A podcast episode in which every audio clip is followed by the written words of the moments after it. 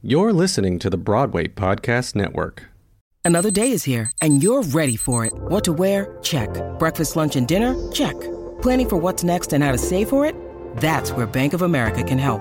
For your financial to dos, Bank of America has experts ready to help get you closer to your goals. Get started at one of our local financial centers or 24-7 in our mobile banking app. Find a location near you at bankofamerica.com slash talk to us. What would you like the power to do? Mobile banking requires downloading the app and is only available for select devices. Message and data rates may apply. Bank of America and a member FDIC.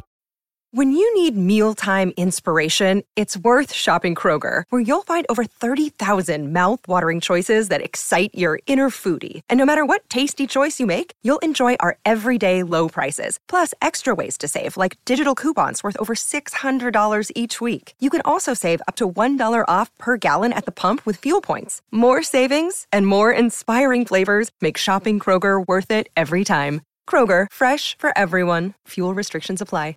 Fresh for your ears. Tell everybody. The new podcast from the producers of Destination Freedom Black Radio Days comes The Eclectic. Interviews with difference makers, artists, authors, bold thinkers, people we love who get stuff done. We hope you enjoy.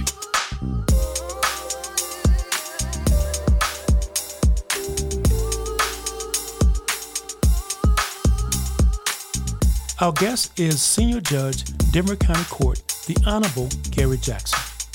We discuss his 50 year legal career and, as he describes it, being the only black person in the room. Next on The Eclectic, the Honorable Judge Gary Jackson. This is Donnie Betts, and this is the podcast, The Eclectic, where we talk to people who, as we say, get things done. And we're honored to have with us the Honorable Gary Jackson. Now, I don't know if the word retired would be the right word for him because he's still doing so many things. But I know what is important that I want to mention first at the top of this. He's a 2021 National Bar Association Fred Gray Hall of Fame inductee. Okay. That is a big deal in legal circles. And, and Gary, just explain that award to us for people don't know. And, and, and we're talking to Gary Jackson, who uh, was a judge, an attorney, um, property owner in in, in um, Lincoln Hills, which was used to be an all black resort. Uh, one of the people that made sure that Coors Field is Coors Fields as we know it in Denver, Colorado, for the baseball team, the Colorado Rockies. Just just everything. He's done some of everything. We'll talk about a little bit that today. This is just our first interview of hopefully a many. Well, Donnie, thank you much, and um, I appreciate you asking me the first question regarding the National Bar Association because in my career I have received dozens of awards, and uh, for me, uh, being inducted into the National Bar Association Hall of Fame is reaching the top of the mountain in terms of awards. The National Bar Association is a black institution and it was formed in 1924 and it was formed because of Jim Crow policies and discriminate discriminatory policies in the United States that prevented black lawyers and judges from being um, members of the American Bar Association. So, as a result of those types of discriminatory practices, we formed our own national legal organization. And um, in 1924, when it was formed, it was formed by 12 lawyers. Uh, they actually met in Iowa uh, to form it, but it became an organization uh, nationwide where uh, today there may be 16,000 black lawyers and judges from across the nation that are members of the organization. Oh, wow. And so for me, uh, the Hall of Fame was started in 1986. Okay. And it was named after Fred Gray. Fred Gray was the historic uh, lawyer who represented Martin Luther King. Yes. Uh, during the civil rights days. So when Martin Luther King had a civil rights issue or if there was a situation where he found himself in jail and needed to go to court, it was Fred Gray who represented him, and Fred Gray is alive today. Yes, he, he is. is uh, over 90 years of age. He is the first um, um black, um, let me say, president of the Alabama Bar Association. And that occurred probably in 19, probably in the early 2000s. Mhm. He uh, was selected to be the first black president of the Alabama Bar Association. And one of the things that he did during his year as president of the Alabama Bar Association, he created a Hall of Fame in Alabama so that black lawyers and judges in Alabama could be recognized uh, for their accomplishments in, in the legal field. So, our National Bar Association, which was formed in 1986 and has about 246 members, there are historic figures like Thurgood Marshall, the Honorable Thurgood Marshall, that's in the Hall of Fame. Of course, Fred Gray, uh, Constance Motley Baker, who was the first black woman federal court judge, Mhm. um, uh, William Harold Flowers uh, Sr., who uh, is the father of Sonny Flowers, one of my best friends. he is a, a lawyer out of uh, Pine Bluff, Arkansas, and he was one of the early presidents of the National Bar Association uh, back in the, the, the late 30s, uh, early 40s. So he's a member of the National Bar Association. So um, it, it makes me very proud uh, to be selected as uh, a uh, member of that bar association uh, in my 51st year of being a lawyer and judge. Well, I can see why you're so honored because that's very esteemed company that you're in. Um, that you just mentioned all those great names and all those great attorneys who are part of that. So, um, and you mentioned Fred Gray being still alive. There's a wonderful conversation that he has. Uh, I believe it was in San Francisco um, that he gave this this conversation, this talk. Um, that's online now that people can go and take a listen to. And he talked about the forming of the, the Hall of Fame and also just the work he had done with MLK. So I would suggest our audience uh, grab that. Just got Google Fred Gray's name, and I think that's one of the first things will come up now. So thank you so much for sharing that information. It's even more in depth and deeper than I even imagined. So, uh, Well, I know uh, when he was um, uh, selected to be the president of the Alabama Bar Association, he did a nationwide tour and he came to Colorado. And uh, Wiley Daniel, our Mhm. uh, first black federal court judge uh, here in Colorado, Wiley and I had an opportunity to squire Fred Gray around in 2001 when he was in Colorado. So it's, uh, and I, uh, having been a member of the National Bar Association since about 1976, Hmm. I've had an occasion to meet him on various occasions at uh, National Bar Association conventions, which would be held once a year in various cities.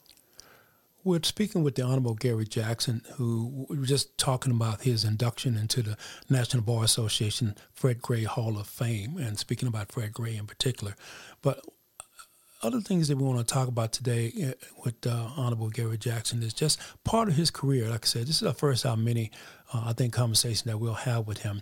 Uh, he's held many, many esteemed uh, positions uh, throughout the legal system. You know, from being a, a district attorney, working in the Denver District Attorney Office. Uh, he has a BA from the University of Colorado and his GD, JD from the University of Colorado School of Law. And let's talk about that because that's one of the, I think, one of the tasks that you have, I don't know, put upon yourself or others to make sure that's more equitable uh, representation at CU, uh, CU Boulder. That's something that's your alum, and you think they're still still lagging behind the rest of the country when it comes to representation of black and brown attorneys. Well, that's uh, that's correct, Donnie. Um, when I went to CU Boulder, it was 1964. Um, I transferred from the University of Redlands to CU Boulder in 64. I graduated uh, from undergrad in 1967 and entered the law school in the fall of 1967.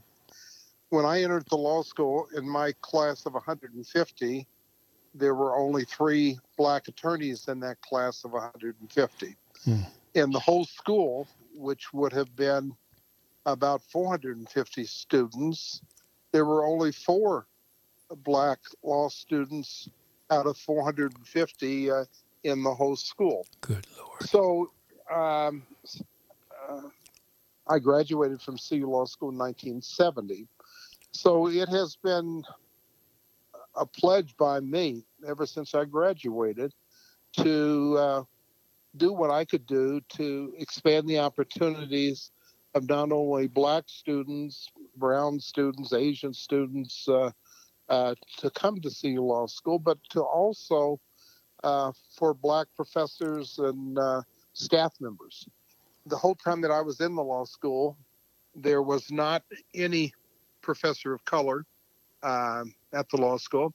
In fact, during the whole time I was at the law school, there was no uh, women uh, professors. Mm. So uh, it has been a goal of mine, as well as the Sam Cary Bar Association, which I was one of the founding members in 1971, to try and uh, um, make more opportunities uh, available uh, in the legal profession, including law schools, uh, CU and DU, for um, um, attorneys of color, professors of color, um, uh, female professors. So that's been something that I've worked on for uh, now 51 years. Mm, we appreciate that work because it is work and it's a heavy lifting. Seems um, when it comes to University of Colorado, and of course other well, schools Donnie, around the country you know, Donnie, too. What's exciting? What's exciting? I don't mean to interrupt you. No, that's okay. Is that this year? This year, CU has hired a woman, a black woman dean, to be the dean of CU Law School. Fantastic. So that uh, is an historic step I know I was involved with the hiring of the first black law professor, hmm. which would have been sometime in the late 70s. Okay. And now we've reached the point where we now have our first uh, black uh, female dean, uh, Dean Buckner, who will be heading up the law school for uh, the coming years. It's fantastic. That is, that is progress, you know slow and steady progress, as they say, but at least progress. So we appreciate you and appreciate the work.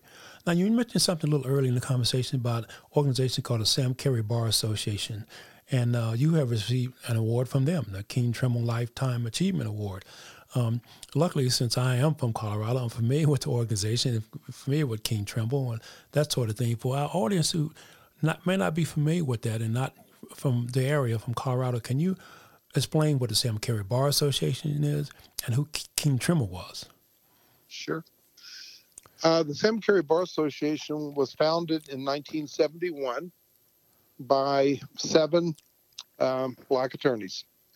Um, at that time in 1971, there were approximately 15 black attorneys in the whole state.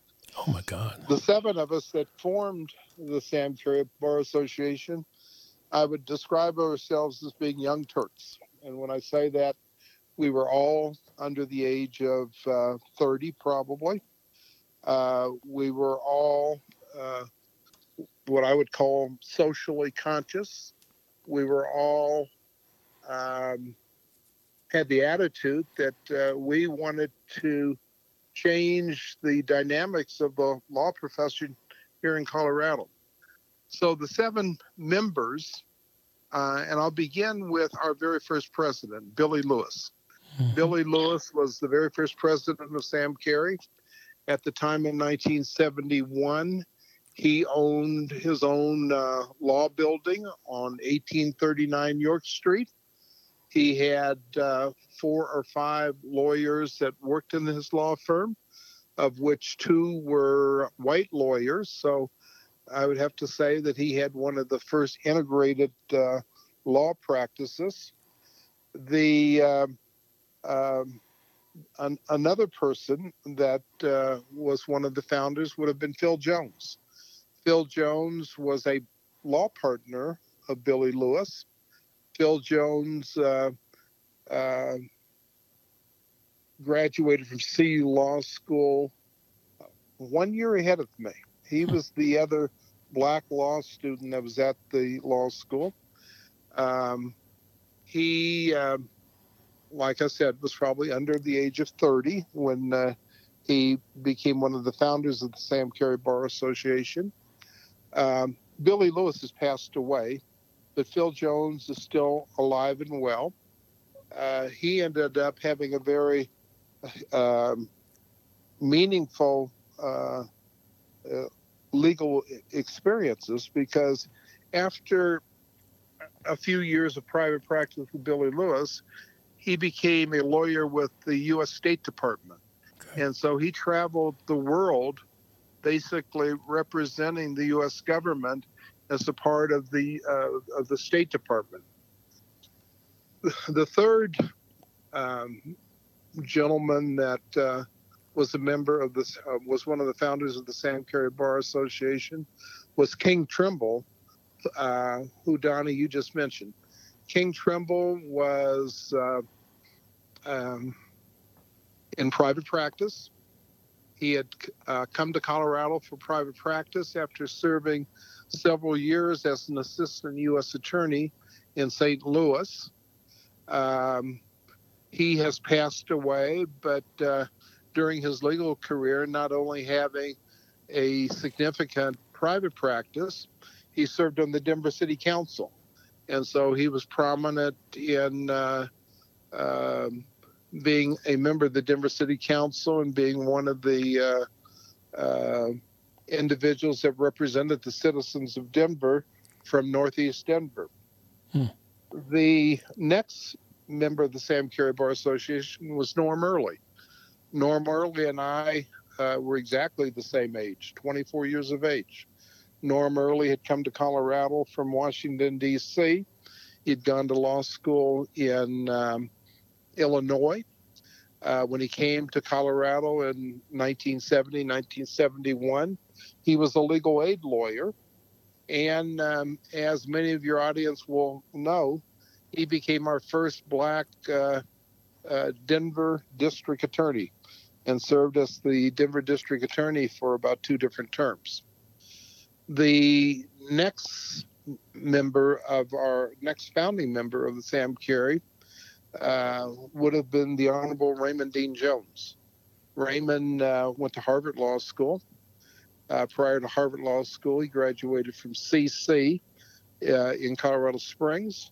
He was a Pueblo native, and um, uh, in uh, he uh, uh, was hired by Dale Tooley to uh, be a deputy district attorney. But one of the significant thing that he did um, once he graduated from law school is that he was the law clerk for uh, the Chief Justice of the Colorado Supreme Court. So that was his first job out of law school was as a law clerk for the uh, Chief Justice of the Colorado Supreme Court. He would have been the very first black law clerk for any uh, Supreme Court justice in Colorado. But his um, um, judicial career included um, being on the Denver County Court bench, the Denver District Court bench, and being appointed by Governor Romer to be the very first uh, uh, black uh, Court of Appeals judge. Uh, Raymond is uh, uh, still alive and, well. He's now retired. And um, then the last uh, founding member, which is the seventh person, um, although I'm describing him as last, he was uh, uh, very, very pr- prominent as a lawyer in Denver. he was hired by Mayor Wellington Webb to be uh, his city attorney. He served with Wellington Webb for at least two terms as the city attorney in Denver. Uh, Dan Muse also was alive and well. And so I've just given you, Donnie, the uh, seven uh, founding members of the Sam Cary Bar Association. And as you can see, uh, each of us have distinguished ourselves in uh, in a, in a very very prominent way in the legal circles and the judicial circles here in Colorado. I would I would say that you all have, and I would say I've had the honor of uh, interviewing. I think almost everyone. Uh, at one time, I think five of the seven for a um, an award ceremony, but the five of the seven got together.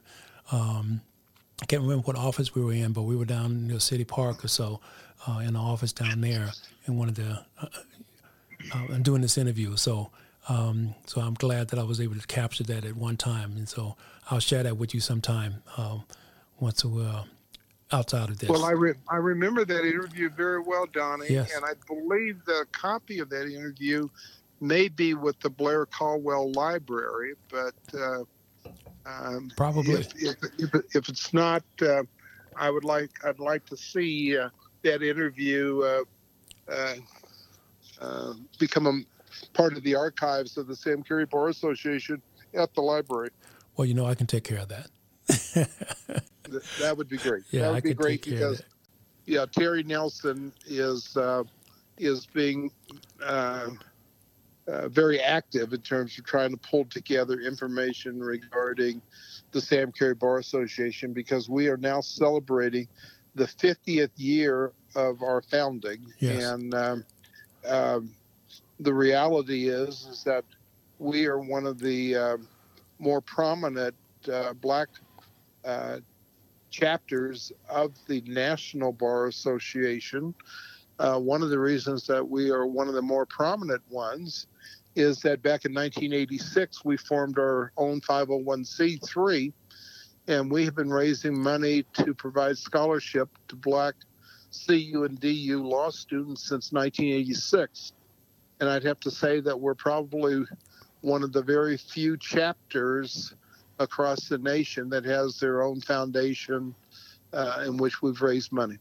That is fantastic, incredible. We're speaking with the Honorable Gary Jackson. Um, as I said, the word retired does not fit him, as you just heard, the work he's been doing uh, with the foundation and with his fellow colleagues who um, I, I think you put it very well yourself. You said uh, a lot of times you're the only black person in the room.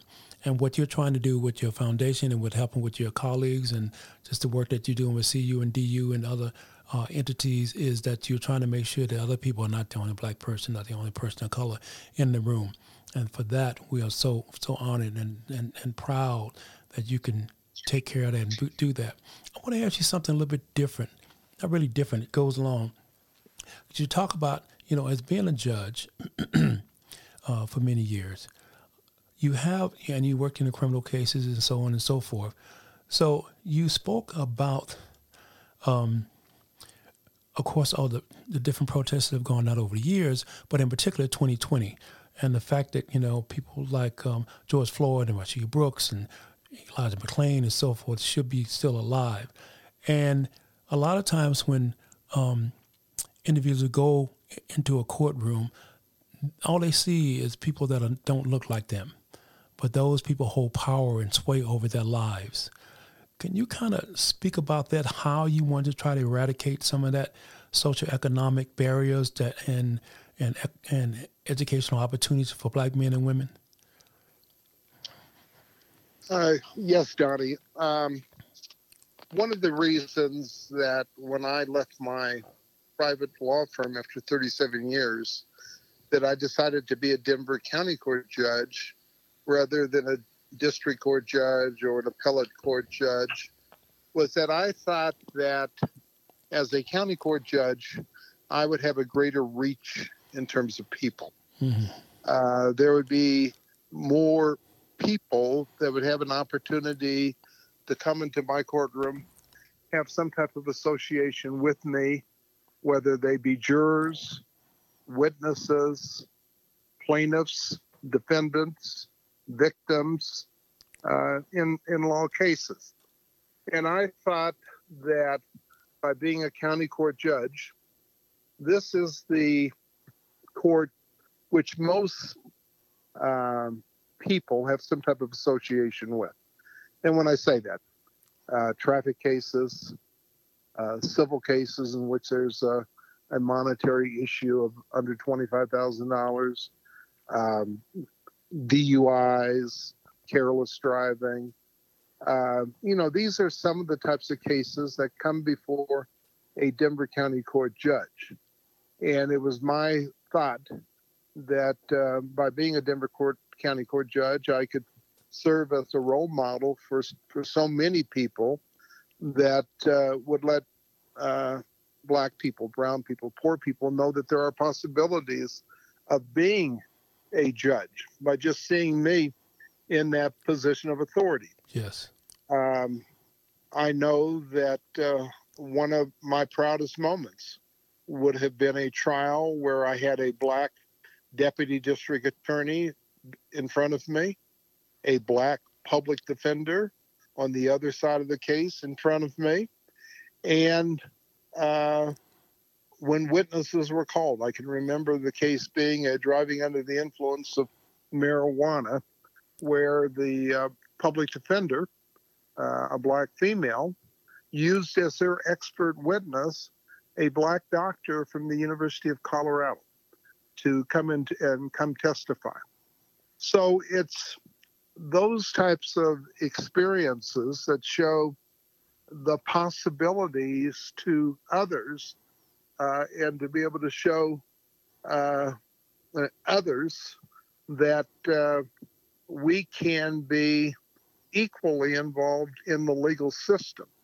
And uh, I can remember what a proud moment it was for me because if anybody had walked into that courtroom, uh, they would have thought that they were in Atlanta or they would have thought that maybe they were in New York. Right. But they were in Denver, Colorado, and uh, would be able to see uh, those black individuals um, repre- uh, handling a, a, a legal matter in which I was the judge. Let me. So that gives you an example of of um, what my efforts have been, and one of the reasons why, after 37 years of a private practice, that I decided to be a county court judge. Interesting. Yeah. So, well, you thought you could have the greatest impact, which I think is a powerful, powerful statement. Let me go where I think I am most needed and when I can have the most impact.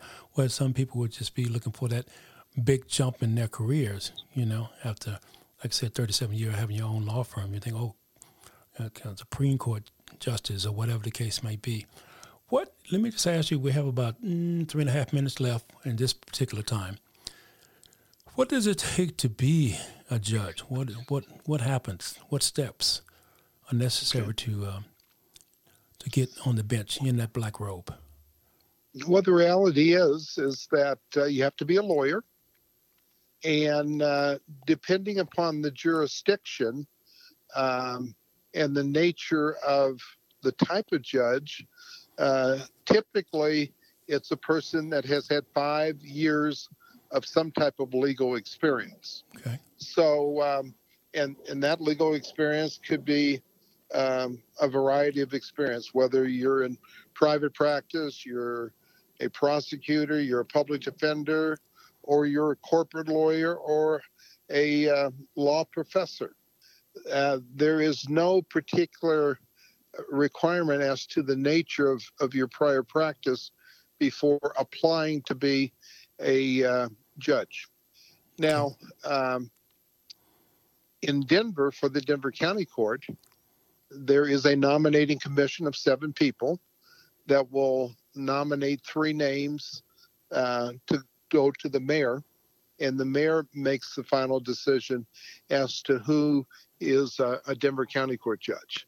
As to all other statewide judges, uh, on the county court, district court, appellate court level, there are nominating commissions in 23 judicial districts that will select three names and send it to the governor.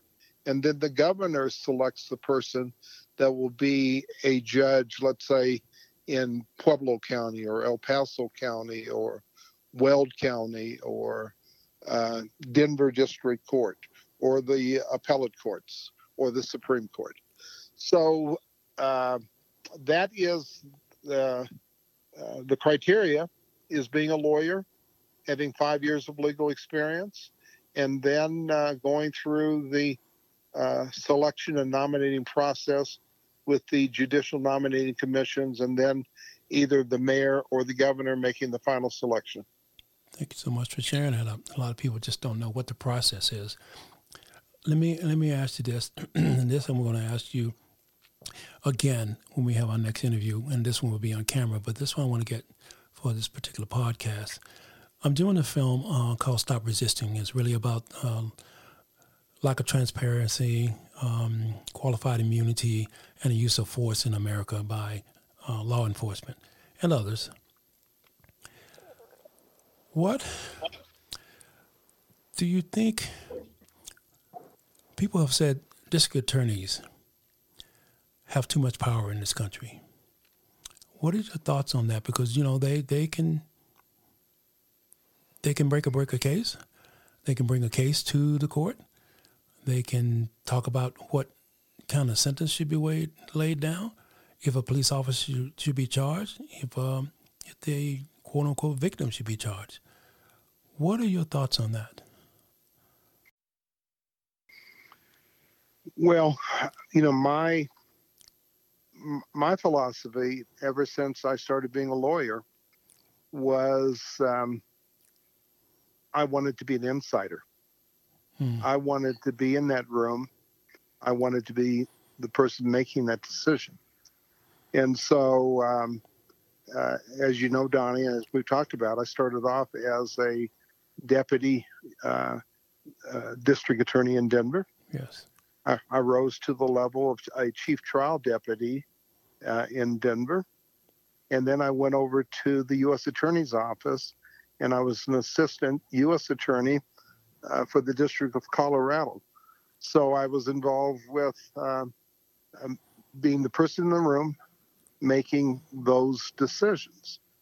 And I think it's important for people of color to be in positions of power, to be making the decisions that are affecting the the lives of uh, of our of our citizenry. Um, the case I like to talk about is the Minnesota case, the Chauvin case. Donnie, I know you're aware that the top prosecutor in that case was black. Yes. He was the attorney general for Minnesota their top in trial prosecutor was Jerry Blackwell. He's black. Yes. They recruited him from private practice to be the lead prosecutor in that case. In my opinion, that made a difference in terms of the success of that case because you had uh, black people in positions of power making a decision on what witnesses were going to be called, uh, interviewing those witnesses, uh, doing the direct and cross examination of those witnesses, and uh, uh, persuading certain witnesses to testify within the police and investigative field, where oftentimes uh, that blue wall has prevented certain officers. Um, uh, uh, from testifying in cases against other officers. To me, um, and I was prideful because having been a prosecutor myself, I know that uh, it's important to be making those decisions, whether it's a decision to prosecute someone, a decision to determine that there is not sufficient evidence to prosecute someone, uh, to be a judge who's making the decision if it's a criminal case, is the person going to get probation or does the person go to jail? Or if it's a civil case or a divorce case, um, how uh, child support is going to be divided up uh, uh, between a uh, husband and wife or alimony. Because we have black people I don't like to just talk about the criminal area, Donnie, because yes, yes. we have black people that go into divorce courts. We have black people that go into probate courts when uh, when they've died and, and property is to be distributed. We have black people going into civil court on personal injury cases. I think in each of those circumstances, um, there would be a higher level of trust and confidence if there were people of color that are the deciding officials, the judges. So that's where I come back in terms of my philosophy of being uh, a decision maker, uh, my philosophy of being um, um, a person that is an insider. Uh, so my and so I've been an insider uh, for 51 years, and I include having my own law firm for 37 years as being an insider. In other words, I was deciding who was uh, uh, going to be the lawyer in my law firm. I wasn't the employee of, of someone else. So uh, that's that's my philosophy, Donnie. And uh, in terms of being an insider and a person that is making the decisions, which, uh, um, as you stated. Uh, I was one of the attorneys, one of the trial attorneys that acquired the property to, to build Coors Field. So where the Rockies are playing, um, I uh, was intimately involved in acquiring that property to build Coors Field, and that's a you know that's a public stadium where people of all color can come to recreate and uh, enjoy baseball, and so uh, that's a source of pride for me, being an, an, insider in that public effort. I think that you've laid it out so eloquently about having a seat at the table. And as people always say, and it's old adage, but it's an adage that always correct. You know, if we have a seat at the table, we can help make those hard decisions and sometimes those right decisions that will impact lives, not only now in the present when you're in that courtroom, but forever. Uh, in some cases, impact a person's life as they go into the future, or if they have a future, it can go either way. So I appreciate you sharing that uh, that information, how you how you came about that decision, how you wanted to live your life. You wanted to be an insider. I think that's fantastic. We so appreciate that, Gary. For this session, we're going to end it there because I think that's a great place to end it about how your philosophy is of being an insider. We've talked about how your philosophy is, how you hope to impact those next generation of young legal minds um, to have an impact on these, as we talk about lives as they go into the future. I hope that we can, you would join us again, not only here, but like I said, in a sit down, face to face video interview as well, too. Donnie, uh, I'd be pleased to. You and I have known each other for 30 plus years. Yes. And, uh, I, I couldn't be more happy. We've uh, done everything from uh, this interview to putting on uh, performances up in Lincoln Hills, which yes. is uh, important historically for um, Black people and for uh, our uh, our various communities. The importance of what happened in Lincoln Hills. So exactly. I'll look forward to talking about that sometime. Absolutely, that'll be our next conversation. We'll start with that, you know, and we, and I definitely want to talk about, you know, your beautiful marriage to Regina for so many years, and that uh, relationship. We talked about uh, how those bonds between individuals and a great team. I think you guys are. So we'll talk about that next time as well. Okay, sounds good, Donnie. All right. Thank you much. Thank you so much. I'll be in touch. Okay. okay. Bye bye. Thank you for listening to The Eclectic. The Eclectic is produced by Donnie Betts and No Credits Production, LLC. The series is remixed by Murray Smith, aka Reese. Please subscribe to our podcast at Spotify, Radio Public, iTunes, Stitcher, or wherever you get your podcasts. Follow us on Facebook at No Credits Production LLC.com, Instagram, on Twitter at Donnie Betts, or The Eclectic, the podcast. I'm your host and producer, Donnie L. Betts.